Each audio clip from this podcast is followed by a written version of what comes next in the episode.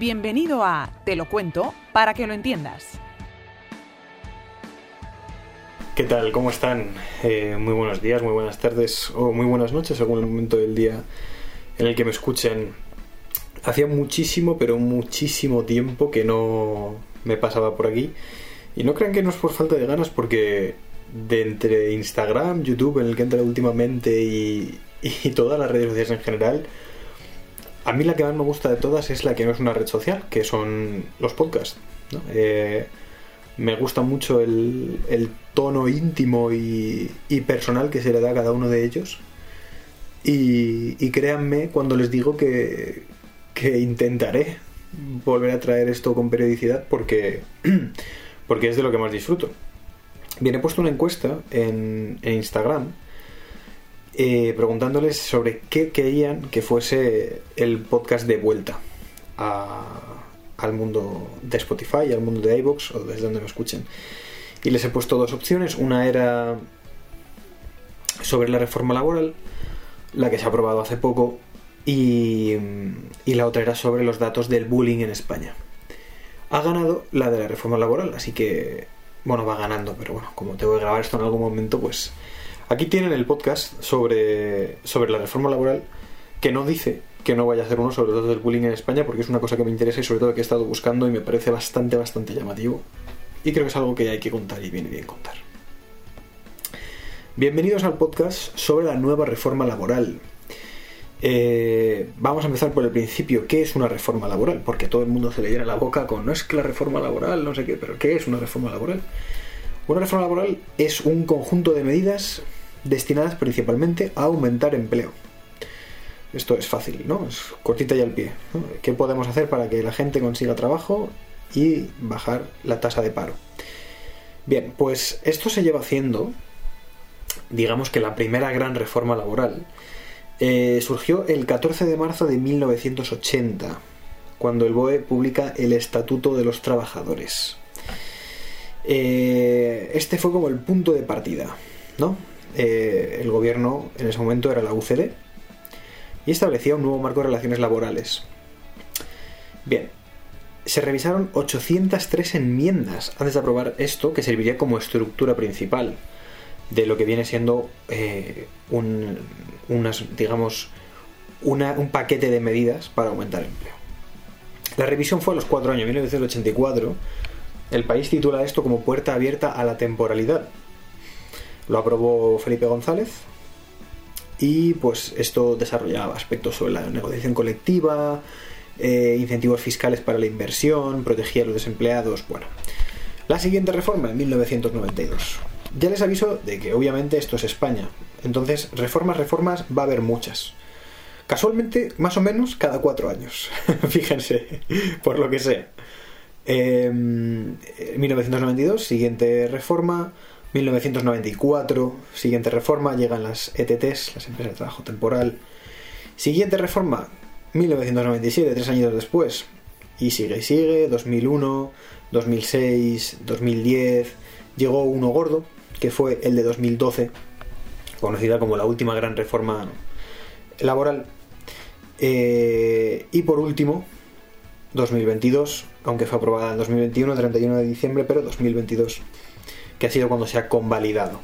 Además, con esta votación un poco extraña de, dos diputados de UPN que votaron que no cuando el partido les dijo que sí, pero un diputado del Partido Popular se equivocó y entonces salió que sí por un voto y Yolanda Díaz estuvo feliz. Pues eh, básicamente así ha sido. Bien, ¿esto qué modifica? ¿Esta reforma laboral qué trae consigo? ¿Qué va a ser lo que cambie con esta reforma laboral? Bien, para empezar el cambio más notable es la desaparición del contrato de obra y servicio. Eh, estoy convencido de que la, de la gente que me escucha, más de uno y más de dos, estarán actualmente con un contrato de obra y servicio. Bien, pues desaparece ese tipo de contrato. Que por, ha habido gente que ya me ha preguntado, eh, pero ¿y si ya tengo uno, qué pasa? Bien, eh, según he leído, esto yo siempre recomiendo hablarlo con la propia empresa, pero según, bueno, bien en el BOE y las especificaciones son las que son, el Ministerio de Trabajo, en este caso el gobierno, da tres meses a las empresas para, adaptar los contratos a ello. En lugar del contrato de obra y servicio aparecen dos. Uno se llama contrato temporal por circunstancias de producción. Este a su vez trae dos tipos. Uno, el que se da por una oscilación ocasional o imprevisible de la demanda. Por ejemplo, una empresa empieza a demandar, le empiezan a demandar mucho producto, entonces necesita ampliar temporalmente mm, eh, la plantilla, pues eh, se le crea un contrato temporal por circunstancias de producción, que es máximo de 6 meses ampliable a 12. Y la segunda parte de este es el que se da por una situación ocasional pero previsible, que será de máximo de 90, de 90 días no consecutivos. Esta es la primera de, los dos tipos de contrato que se dan para sustituir al de y servicio. El segundo es el contrato temporal de sustitución, que se utilizará pues, para sustituir a un empleado con derecho a reserva de puesto, completar la jornada reducida o cubrir un puesto de trabajo durante, eh, pues por ejemplo, un proceso de selección, un proceso de promoción a un puesto superior, pero que solo tendrá de una duración máxima de tres meses. Después habrá que, firmar un indefinido. Bien, un cambio también bastante notable son los contratos formativos. Los contratos de mientras estoy estudiando, estoy trabajando y estoy con un contrato de prácticas o algo así, pues ahora se crean dos tipos de contratos formativos. El primero es el contrato de formación en alternancia, que es el que se utiliza para unir estudios y trabajos. El máximo eh, que puede durar este tipo de contratos son dos años y la edad máxima para tenerlo son 30, 30 años. La jornada laboral a desempeñar mientras estés con ese tipo de contrato debe ser inferior al 65% el primer año y al 85% el segundo año. De contrato, claro. Y el salario a su vez no podrá ser inferior al 60% el primer año y al 70% el segundo año. Este es el primer tipo de contrato que se crea a nivel formativo. El segundo es el contrato para adquirir práctica profesional. Ese está basado en el nivel de estudios y tiene una duración máxima de un año. El salario no será inferior al salario mínimo internacional, al SMI. Inter, uy, perdón, madre mía. Interprofesional. Internacional, madre mía. Em, no será inferior al SMI en proporción a las horas que se trabajen. Eh, bueno, pues coges el SMI con un contrato de 8 horas al día y prorrateas al tiempo que estés trabajando. Después se han modificado aspectos de la negociación colectiva. El primero es que la regulación de las condiciones de los convenios de empresa no va a tener prioridad sobre la cuantía del salario base y dos componentes salariales, incluidos los que vienen vinculados a esa situación y los resultados de la empresa. Y el segundo es que vuelve la ultraactividad de los convenios colectivos. Esto me lo he tenido que estudiar bastante bien porque no tenía ni idea de lo que era la ultraactividad. Me ha parecido bastante curioso, la verdad. En, resumen, transcurrió un año desde la denuncia del convenio colectivo eh, y, sin, pacto y finalizado el proceso de negociación sin que se llegue a ningún tipo de nuevo convenio, se mantiene la vigencia del anterior, básicamente. Y otros puntos a tener en cuenta, pues eh, se modifica la regulación de los ERTE, tan famosos los últimos años, sobre todo en pandemia. Eh, se, les da una mayor facilidad de tramitación y aplicación, sobre todo para las pymes, y además de, se le exonera eh, las cotizaciones a la seguridad social del 20%, condicionadas a la, realización de, acciones formativas.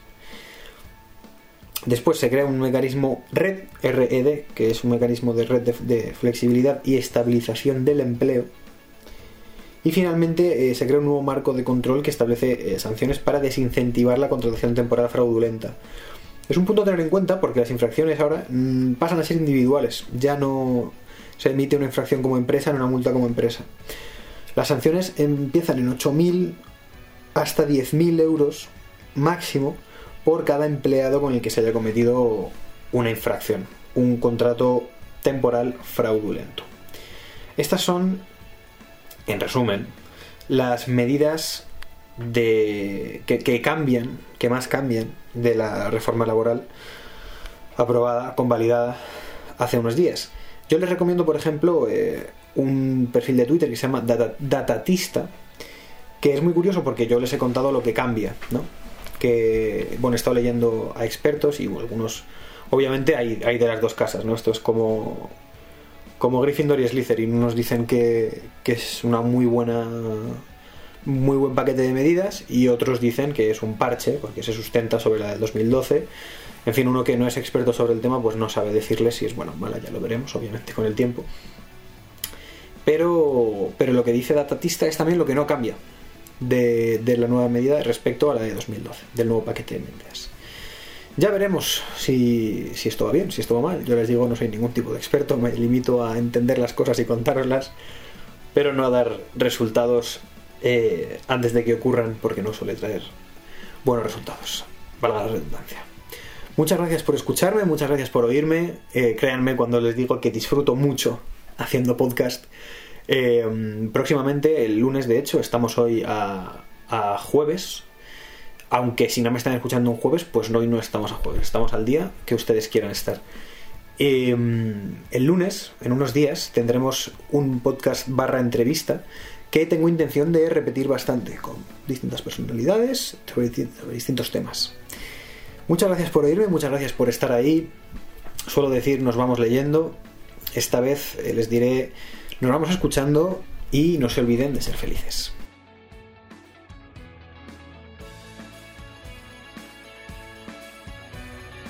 Te lo cuento para que lo entiendas.